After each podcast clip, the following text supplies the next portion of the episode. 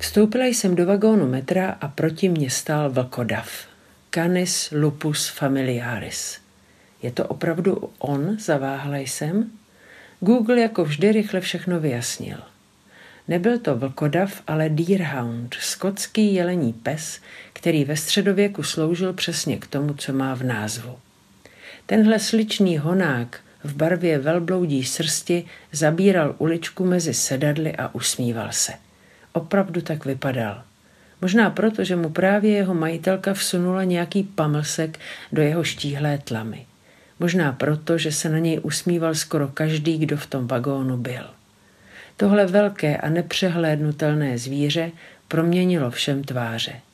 Někdo ji dokonce zvednul od mobilu a chvíli pozoroval živého tvora na místo pohyblivých obrázků. Já se přistihla, že se na něj zubím celou cestu až na můstek. To zvíře se nijak nepředvádělo, nebylo z nás nervózní ani ostražité. Docela klidně si nás prohlížel. Když domlsal, složil se elegantně, jen smírným žuchnutím na bok a jeho ladná srst se jak vlněná pokrývka snesla do prachu vagónu. Už se nedalo projít vůbec. Noví nastupující to velkoryse respektovali a začali se také usmívat. Do podzemí města z mechaničtělého prostoru přesných, navyklých pohybů i vztahů vniklo nečekaně něco nepředpokládaného. Živý tvor, který ten celý konstrukt přemysťování rychlého a ekonomického narušil jenom svou prostou existencí. Je to paradoxní, ale to zvíře ten prostor poličtilo. A muselo to být velké zvíře, nevýdaný druh domácího mazlíčka, jak se těm živým společníkům říká. Kapesní pes, tak oblíbený a snadno přenositelný a navíc se stravuje jako vrabec, by takovýhle zázrak nedokázal.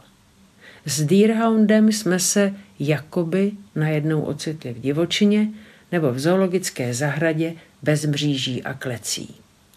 Vzpomněla jsem si na román Rolanda Schimmelpfenniga, jednoho jasného mrazivého rána v lednu na začátku 21. století.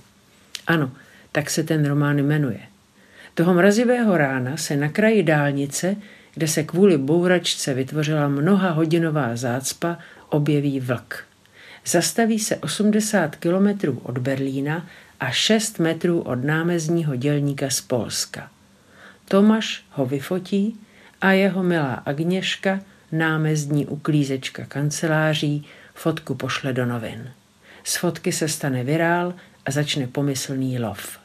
Na sítích se vytváří vlčí mapa. Narůstá vzrušení, ale i strach a ohrožení. Co když přijde až k našim dveřím? Někdo ho chce jenom potkat, někdo by si rád i zastřílel.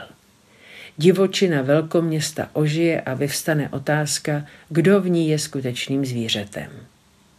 Dočítám se, že hrdinou nového filmu Martina Šulíka vždycky přichází s něčím zajímavým, je kůň. Ocitne se nečekaně v bytě učitele Dušičky, který díky němu poznává skutečnou tvář lidí, se kterými žije. Podobně cirkusový kůň jménem Buko změní život své majitelce ve filmu Alice Nellis. To nejsou jen tak nějaké náhody. Nebudu spekulovat, ale možná nastal čas, kdy bude mnohem zajímavější vyprávět o zvířatech, než dokola o lidech, kteří nevědí, čí jsou a co vlastně se svým životem chtějí nebo dokáží.